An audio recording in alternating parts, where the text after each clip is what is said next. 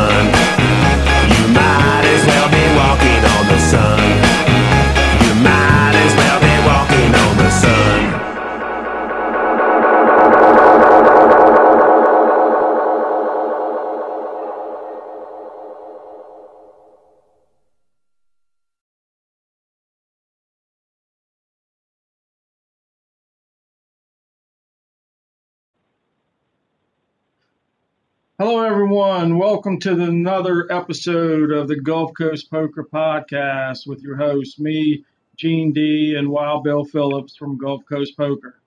Uh, before we introduce our next guest today, Bill wants to go ahead and let us know what's happening around the, the Gulf Coast and the poker tournaments that are coming up. Bill?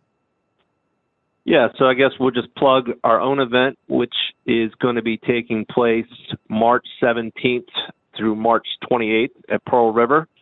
Uh, we'll re- we are very excited about it because we have tweaked it a little bit. We've added a high roller tournament uh, with a $1,500 buy-in on Sunday. We've added a day that will play through the Monday at the end of the the series, talking Sunday the 27th, Monday the 28th. Uh, we've also added another 100K guarantee on Thursday, and uh, this event just keeps seeming uh, to grow bigger and bigger. So we're very excited about the new schedule. Can't wait to get back there. Good deal. All right. Well, um, today's guests, we have George Holmes, who came in second in this year's main event. Uh, George is from uh, Alpharetta, Georgia. And George, welcome to the podcast. Thanks for having me. Thanks for having me, Gene. So, Good, good deal. We're gonna have to start out with the same question that we pose to all our new podcast guests: is, is h- how did you get into poker? This subculture that we all find ourselves in. Everybody's got a story about how they got there. Go ahead and tell us yours. Yeah. So uh, unlike a lot of unlike a lot of other people, I did not grow up playing cards. Um, so cards was not a pastime of mine. Um, and I, so I didn't learn poker until, and I remember vividly, it's when I moved to Atlanta back in 1999 um, from New Jersey. Um, I started playing with some coworkers, and it was just a, a monthly game. And, and the, the the antes or the the uh, the poker the game itself was a 25 50 cent game. So very small game. Um, i remember early on using you guys remember the uh, the, the cards when you open a new deck of cards and have the little reference in there that tells you the hand value for poker? For sure. i remember i remember keeping one of those early on um, because back then we didn't it wasn't a uh, the house or the table calls the highest hand. If you didn't represent your hand, you you missed out. So, Okay. but yeah, that that was that was my start back in '99 in a 25, 50 cent game. I feel like that should be a rule in poker anyway. Like uh, I hate it when you get to the when people table their hands and they don't know that they've won. It's so frustrating Yeah. when the, they get pushed the pot. But yeah, uh, yeah. But so you I lived in uh, you grew up in a couple couple large hands that way. Um, so it was pretty frustrating, especially when I wasn't winning early on. right. Is what was the uh what made you catch the bug? Was it just the camaraderie of the home game, or was it winning some money after a little bit, or uh, was there one definable thing, or is just the social aspect? No, I think early on it was really a social aspect, and and I am a bit of a gambler. Um, growing up in New Jersey, spent quite a bit of time in in Atlantic City, but just playing craps, roulette, blackjack, never poker. Um, so early on, it was probably the gamble, the camaraderie, um, and back then in '99, this was before Hold'em really took off. So we were just playing like dealer calls games, like what I like to call carnival games. Um, so probably it was another two, three years, four years after that when Hold'em kind of took off and it kind of morphed into a Hold'em, a, a weekly Hold'em game. And it was probably it was, it was around the time of Moneymaker, so we probably accredit uh, a lot of um, me getting into poker and the uh, the lore to to uh, Moneymakers um, run back in whatever year that was. Yeah, 2003, I think. Um, Yeah. Yeah, but you gotta, you would have to say that, you know, a lot of people were pulling for you this year, and that, um, you know, b- besides Darvin Moon, uh, I, I think you, if you would have won, um, you would have been, or could have possibly been the next moneymaker. Uh, to, you know, a, Yeah, a, yeah, I mean, it was- Joe to win the main, main event the World Series. I know that would have been uh, that would have been interesting. Um, but yeah, it was it was unbelievable. I mean, the the following that I got, and, and I, I didn't see the half of it. Um, 'cause I was playing poker 12 plus hours a day, and then from there I was going back to the room, getting some rest, trying to sleep. So I didn't see any of the a lot of the social media side of it, and the, the fans and all the people that were rooting from me uh, for me.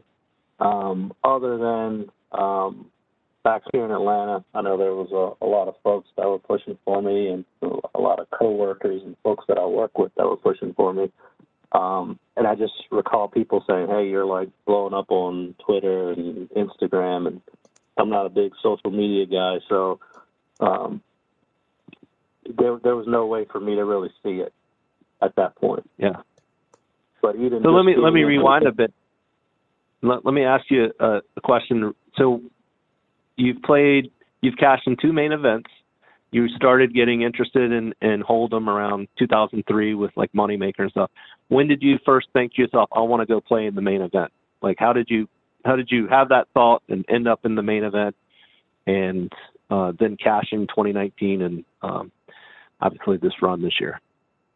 Yeah, I, think from the time Moneymaker uh, won it, it was always sort of like a dream to to say, hey, I'd I'd love to go play in that thing, but it and I never really thought I would do it. Not that I would do it, but it it would have been cool to do, but it wasn't uh, high on my my list of priorities. Um, so it Mhm. wasn't until probably just recently, maybe the last three or four years, um, with my current poker group, we've always just talked about, hey, it'd be cool. We all go down there and play, just hang out and see what we can do. Um, so we kind of made a plan to do that a few years ago. First year was 2019. Of course, took 2020 off and then back again in 2021. So it just, I guess it just kind of grew. Early on, it was kind of a, hey, that'd be cool. Th- that'd be a cool thing to do. Um, where most recently in the past two, three years, it's like, well, might as well go do it. Might as well try it. Two for two, huh? That's uh, pretty impressive. yeah. Yeah, I don't I don't know that I can top this, so we'll we'll we'll see what happens from here on out. But the uh the betting man would say uh quit while you're ahead. I don't know. Maybe you have a uh, uh, an, a knack for cashing the main event. I think there's a, a special skill in playing that tournament versus other tournaments, and maybe it just suits your skill set. We'll see. We'll we'll we'll see what uh what twenty twenty two holds. Is there is there a desire to play more tournaments now with the success in those two big ones, or um, Yeah, probably. Um, not, not a huge desire. Um, I'd, I'd like to if I can squeeze it in. Um, so I, I I'm still working. I've not quit my job. Um, so I'm still working, and I've got two teenage kids. So my uh, my social life is pretty uh, pretty busy around parting kids from soccer to baseball and basketball and all that stuff. So um, if I can squeeze it in and it makes sense and it works for my schedule, I will do it. Um, I do think um, some buddies who just made plans to uh, there's a World Series um, circuit event in at the end of February in Cherokee that I'll go play. Um, but outside Nice. of that, I haven't really made any other plans, except of course the the World Series in July. How old are your kids? Uh, 13 and will be 15 in a week. My daughter's 15 and uh, my son is 13. Does he does he understand uh, the what his dad did and the, yeah, Huge yeah, they, they, they both thought it was pretty cool. yeah? What's that? I said that you know it's a huge accomplishment. It's like you know climbing a mountain that you you did. Yeah, they, they thought it was pretty cool. They enjoyed following it on TV and kind of tracking where I was in the tournament, uh, the ups and the downs. So they, they, they thought I was a, a, a superhero. Thought I was famous when I got home. Yeah, That lasted about that's a week. awesome. yeah. Bill and I both have uh, twelve year olds too. Uh, look, two 12 year old boys, and uh, I, I imagine it'd have been the same way if him and I would have ever gotten there. Oh yeah, oh yeah. Yeah, I think it's cool that uh, your children are old enough where they kind of got to experience it uh, with you. You know, like uh, if they're younger, they may not really seen it and just kind of is a story, but uh, they, they at the age where they can appreciate it. That's uh, that's nice. No, yeah, that's right. That that that I, that makes a big difference. It was, it was it was very cool. It was very cool. But I'd say, I'd All right, say the so- appeal wore off after about a week or two. So now I'm just dad again. So Yeah. That's funny. Well, we thought it might be fun, and uh, let us know if uh, if you're cool with it. If perhaps we walk through the main event, because I know that like day one, day two, there's a lot of different thought processes going on, and and just kind of get your opinion of of how it went. You know, I'm sure some of them run together, but you know, um. So let, let's start Yeah, with day one. You're you're headed into it you've already had this experience. I'm guessing you went to day five since you finished around 213 in 2019. Is that right? that's right. Is it day Yep. five? Okay. So uh, you're walking in. What are your expectations when you're when you're sitting down at the table? You feel confident because you've already been there, done that, or that same electricity everybody gets at the main? No, I felt good. I mean, you have the nervous jitters early on, but I think about 15 minutes in, kind of see who you're playing with and the table you're at, and you kind of you kind of relax a little bit. Um, but I felt good going on, going in. Um, Did you like your table draw? Yeah, yeah, yeah. I, I, I actually I liked my draw every single day. Um, I think day three might have been one of the tougher tougher tables. Um, and it, I mean, there wasn't any one in particular person. It was just the way it played out and some aggressive players. Um, but it, it still ultimately worked out. But it was probably one of the tougher tables. Um, was day three. But outside of that, I loved the draw until we got to the point where they were putting us on uh, the the TV tables. But Mhm. that just takes a little getting used to. When you say you you loved it, what what kind of players did you like having at your table? The passive players or aggressive players or They they were passive players, um, so it, it kind of allowed me to kind of sit back, relax. I didn't have to mix it up too much unless I wanted to. Um, So Mhm. that was day one and two, and it wasn't until day three that I that I uh, got some some aggressive players at my table. nice? So it, it, it Did, gave uh, me the opportunity to relax and take my time. Did you look at your table draw starting on like day two or anything like that? Did you research players or you just showed up and you just beat the eight No, guys that were at the table? Yeah, I did some research, and what's funny is even back in 2019, um, when I played, my wife every morning would send me uh, like a spreadsheet of all the players at my table, give me the background on them, um, the the Hendon Mob uh, stats on their rankings, how much they've earned, all that good stuff.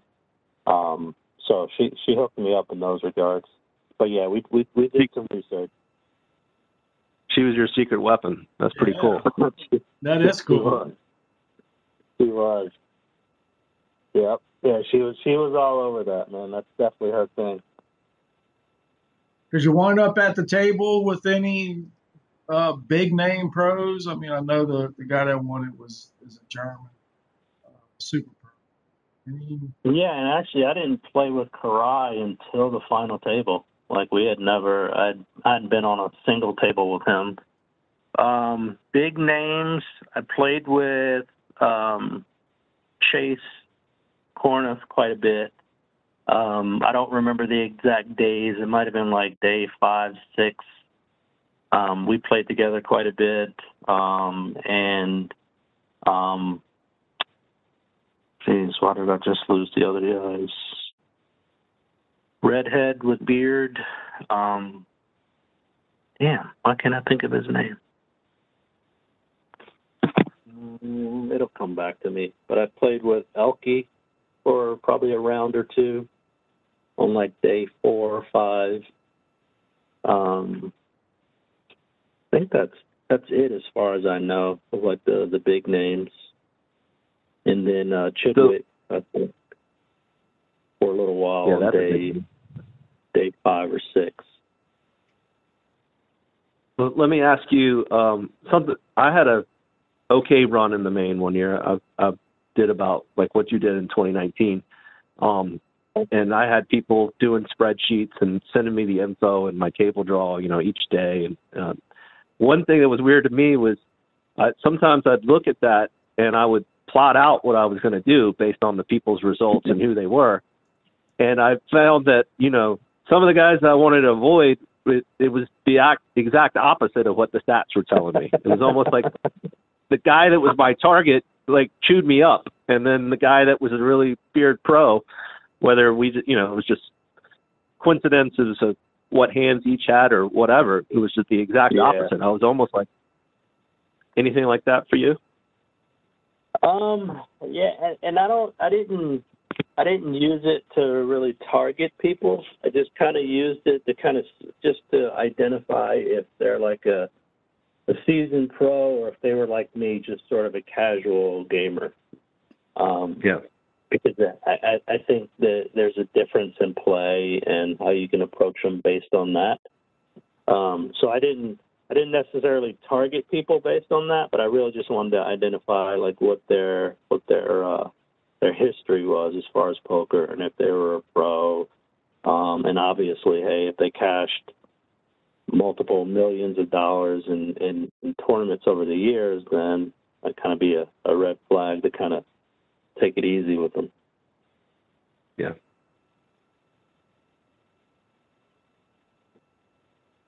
So, um, wh- when you entered, for me, when I went to day five, I think we were all in one room for the first time. And I remember walking in that morning and looking around, there's 200, 300 people, whatever was left. It was like, wow, one person in here is going to win the main event, and I'm in here with them. Uh, it, did you have a moment like that where you, you were like, whoa, this, this, this could happen? I mean, and how early was it?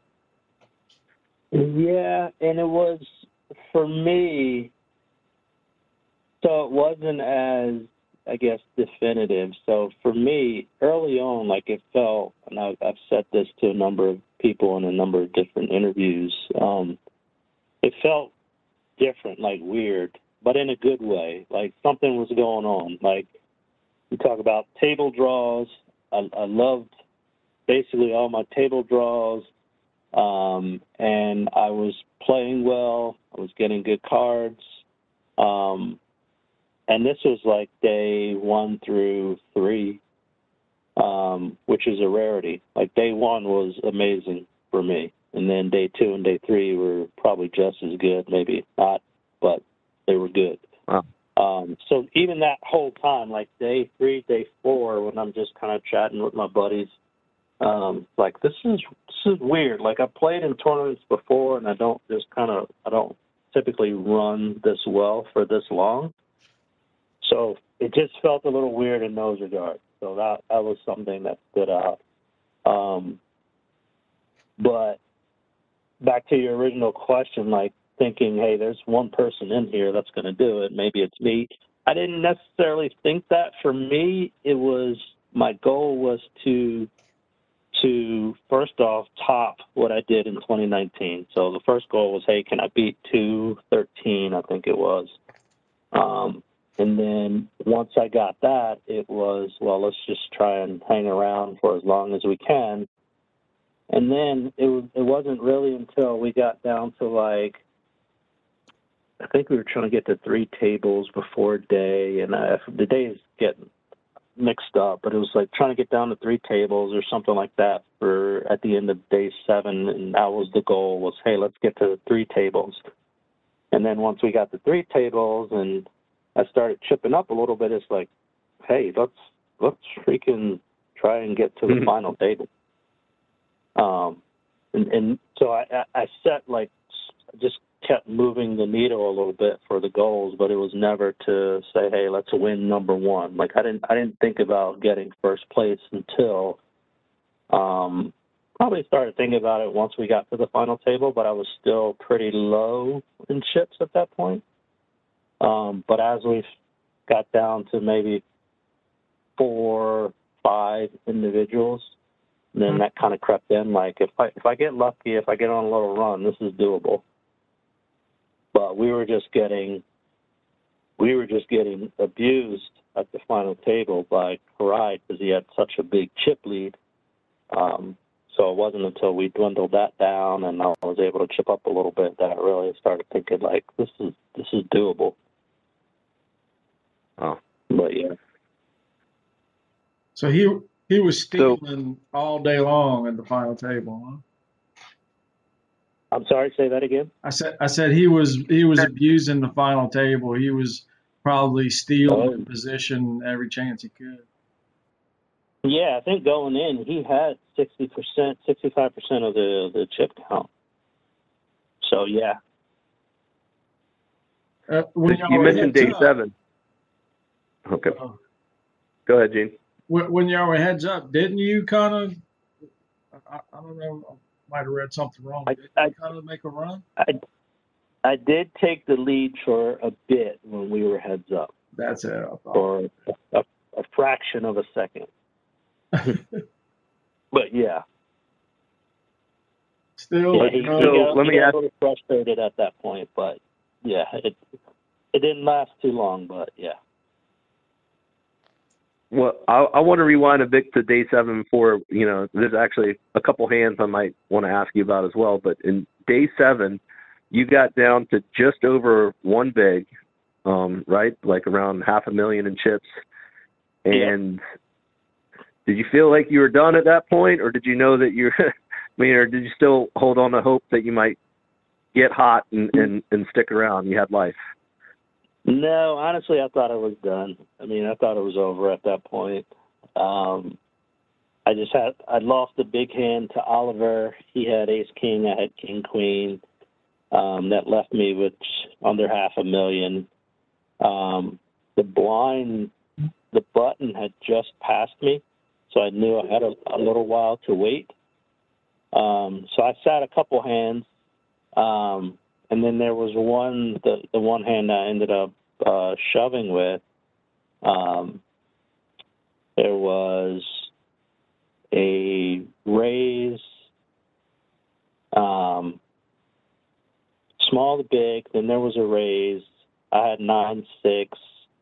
I figure, hey, if this is a multi-way pot, then maybe I can triple up. Um, so I put it in. Um, fold on the small blind, the big blind calls, so it's three of us.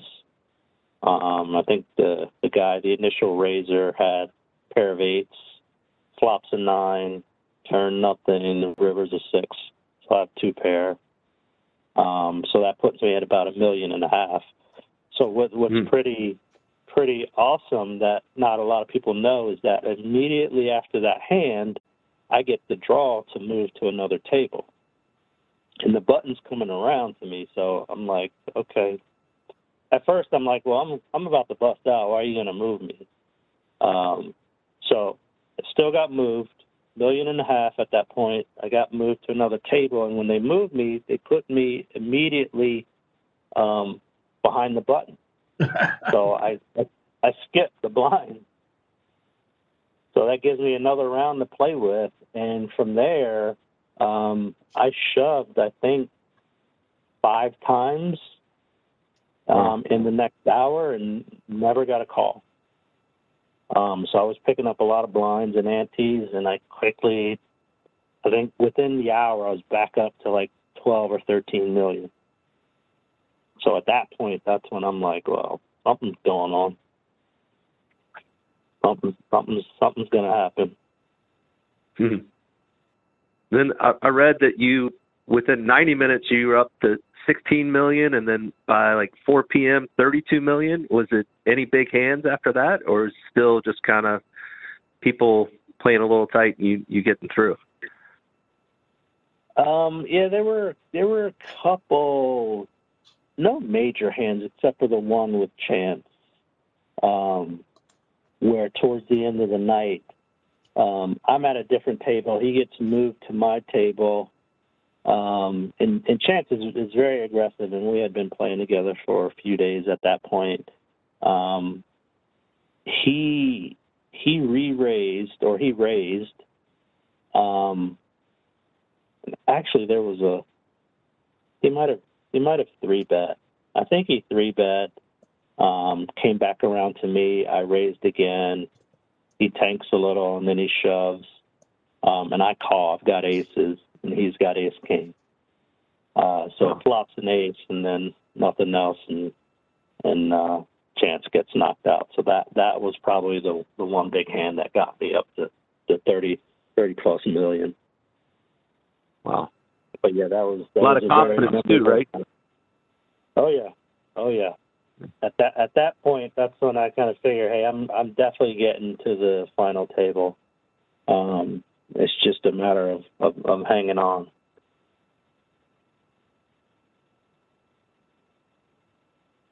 But that that's probably the only uh, memorable hand um, during that period.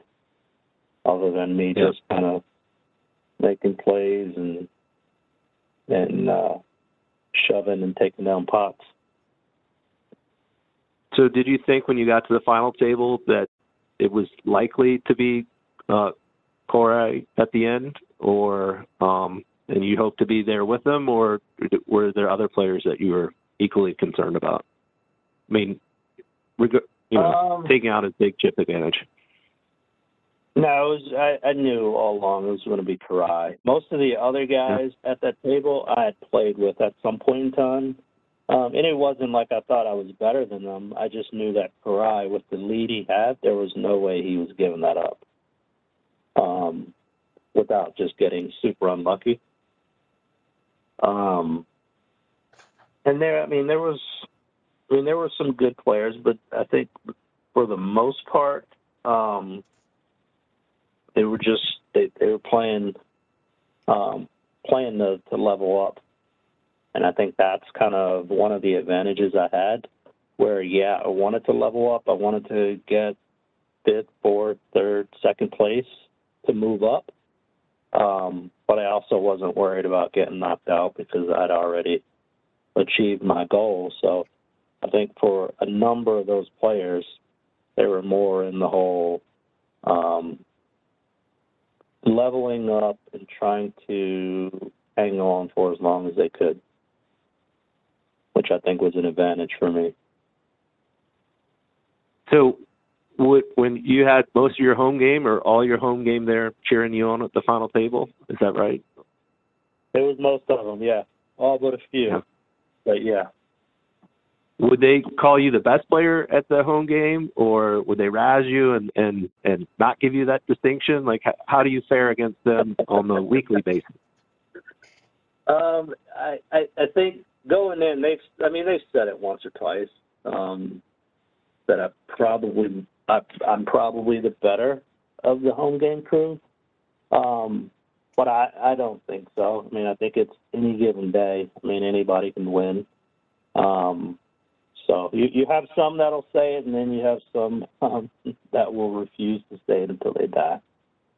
Mm-hmm. But Well, well, it's a different don't- I don't dynamic, right? Guys you know, yeah, it's a different Oh, yeah. dynamic with guys you know versus sitting at a table of eight people, you know, that are fresh. 100%. Like, um, hundred percent. Yep, yep.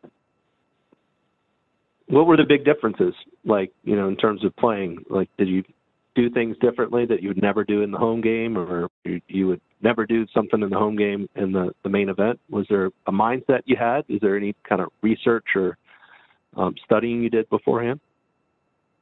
Um, I think the the mindset.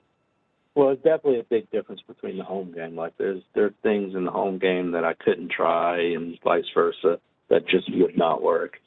Um, but I, I think in the in the tournament, um, like I said, it's it's almost like a had a controlled aggression at some some at some uh, at different at various times throughout the tournament because I, I think a lot of people kind of tense up a little just Mhm. because it is such a large tournament. The buy-ins, um, I mean, it's ten thousand dollar buy-in. No one wants to waste that.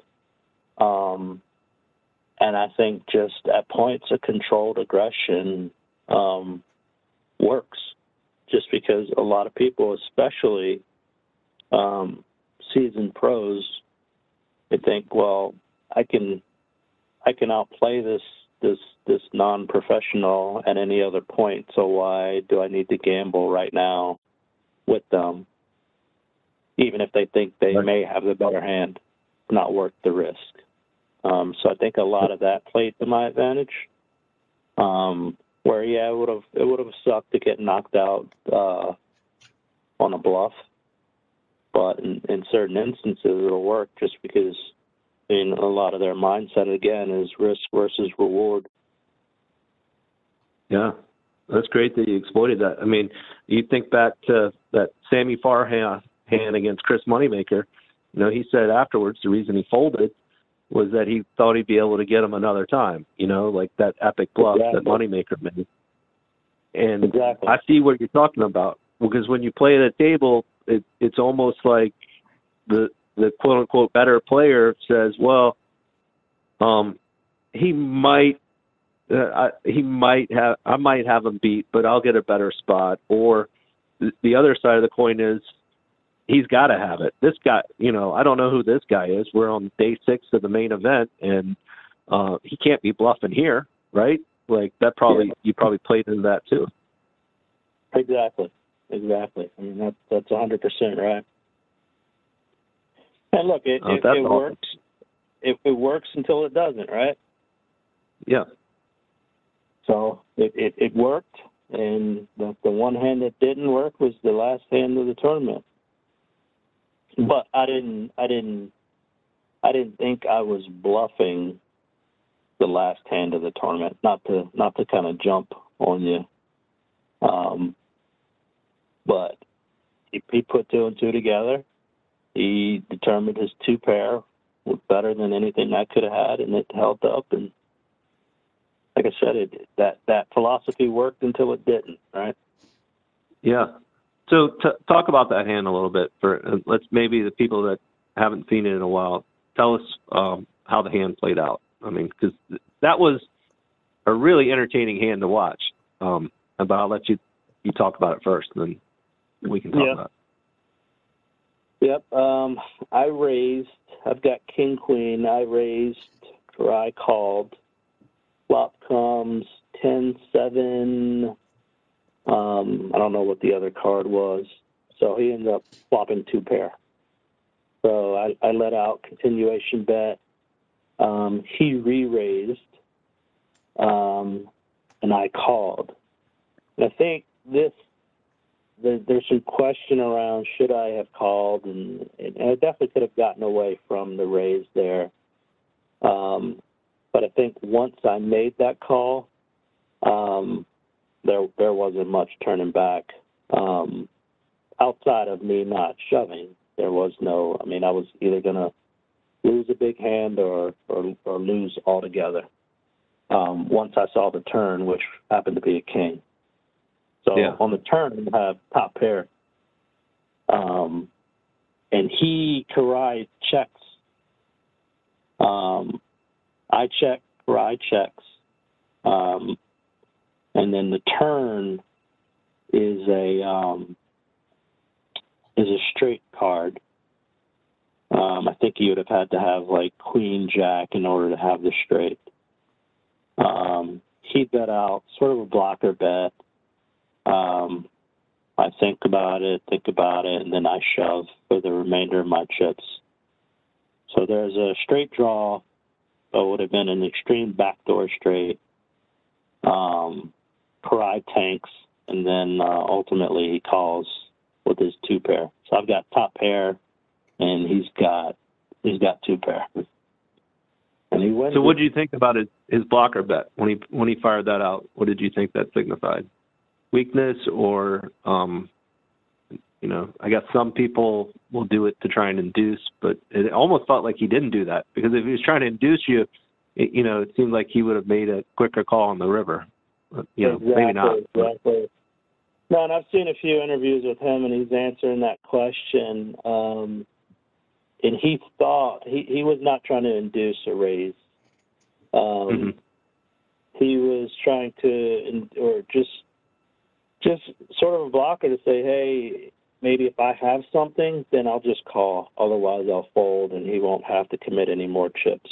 But instead, um, I shoved. Um, but he said, look, at that point, he was um, he had to think about it because that was the that was the tournament. At that point, we Yeah. were roughly even in chips. Um, and to his point, I mean, I could have easily um, had two pair. I could have turned river two pair. Um, so there's there's just no telling. It was a tough call. It was a great call.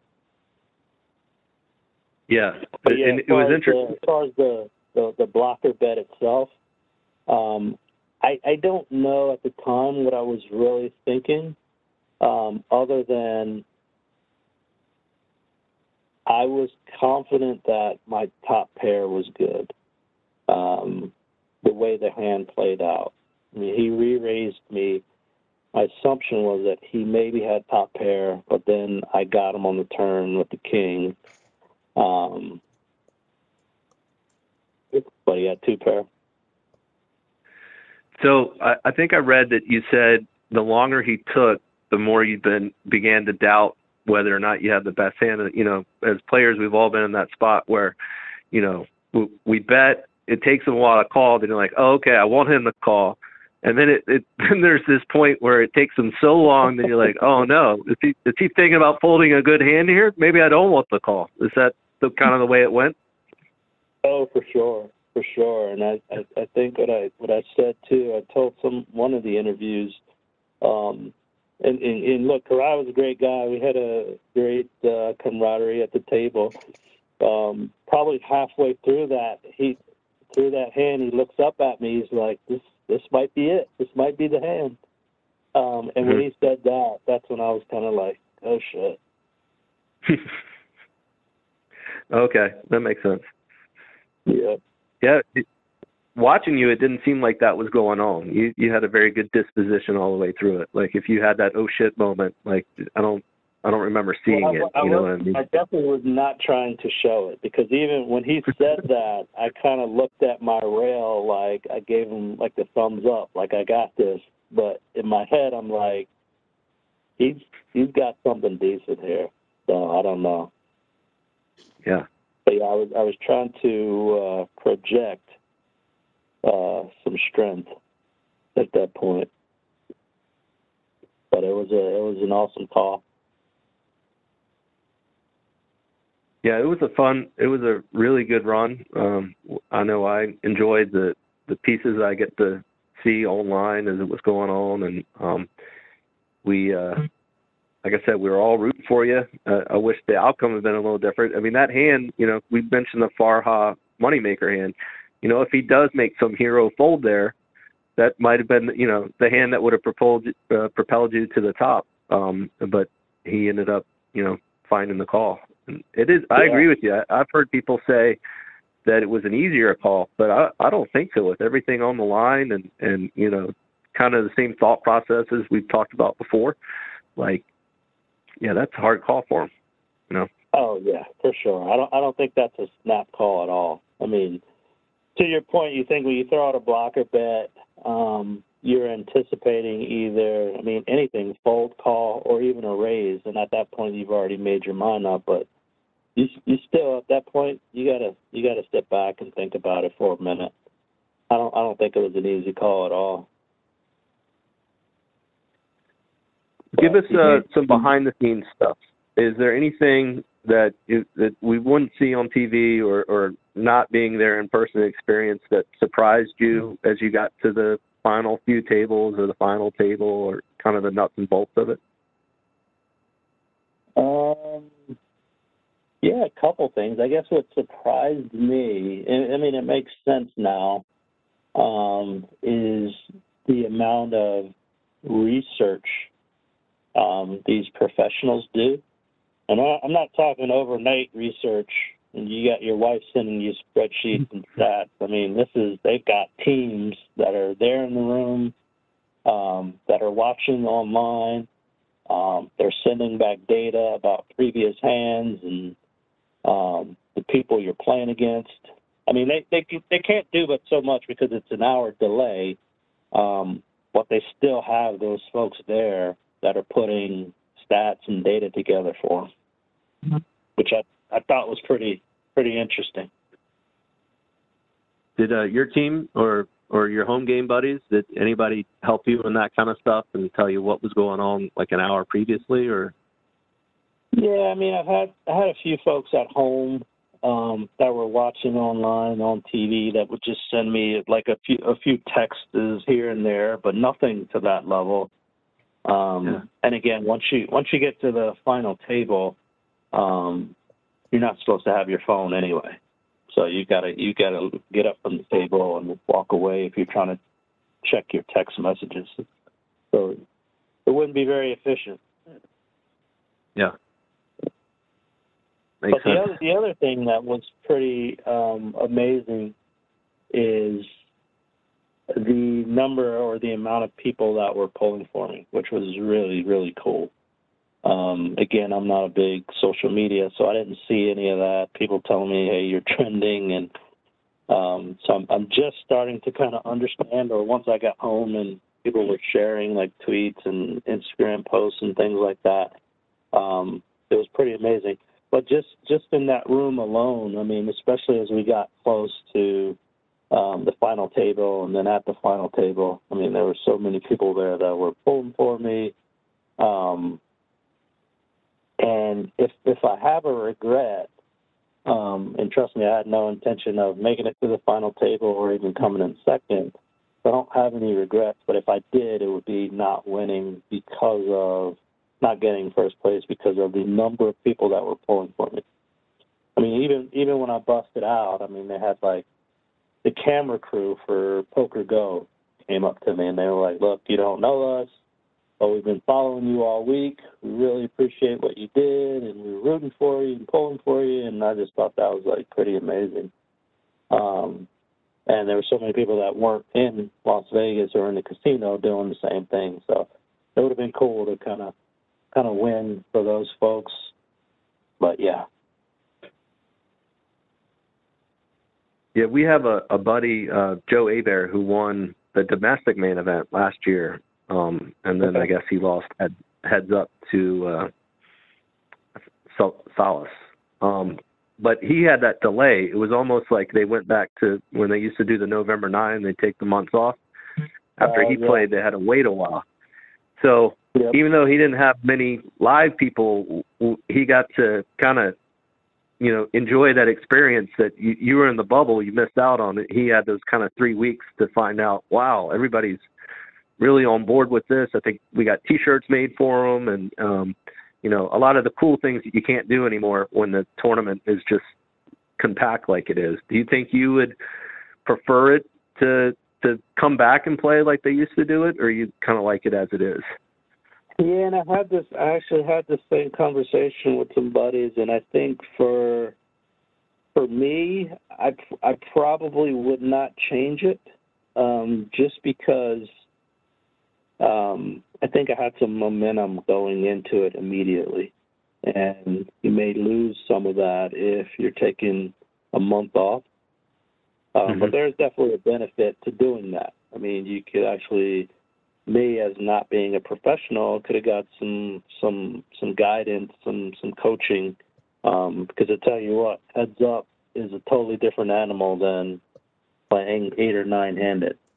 Um, Yeah. and it's and it's a grind. So it would have been cool to kind of get some coaching on that and um, maybe train a little bit on what the heads up play would be like. Um, Mhm. But I think for this year, for me, I would have I wouldn't change anything just because I think I had some momentum and there was there was like I said there was something going on, something there. Stars Yeah. were aligned. So let's take it back to the home game a little bit because I think most of your poker experiences is the home game. Uh, I always Mhm. love to ask the guests on our podcast, what's the craziest thing they've seen in poker? Because sometimes there's some just good nugget of the stories. There's some crazy hand or something that's happened, some prop bet or something that's come up uh, playing the home game, or uh, it's pretty uh, vanilla. No, it's probably Anything pretty like vanilla. It's, Yeah. it's probably pretty vanilla for me. There have been some wacky hands. Um, I'm trying to think of one. There was, and this was this was probably 12 or 13 years ago. Um, same game. Um, I was not involved in this hand, but it was probably the craziest hand I've ever seen. Um, where there was uh, top boat, four of a kind, and a straight flush in the same Wow. hand. Um, Wow. It was, it was a, for that time period, 15 years ago, 12 years ago. It was a big pot. I think it might have been like 3,200 bucks. Um, and I actually have a, a photo of that hand still. Um, but that's probably the wackiest, the wackiest thing that I would have seen in the home game. I mean, we've we've done the seven deuce prop bet. Um, Yeah, we we get a little goofy sometimes. We, we may do like a round of hold'em and then a, a round of carnival games, um, but nothing nothing too crazy.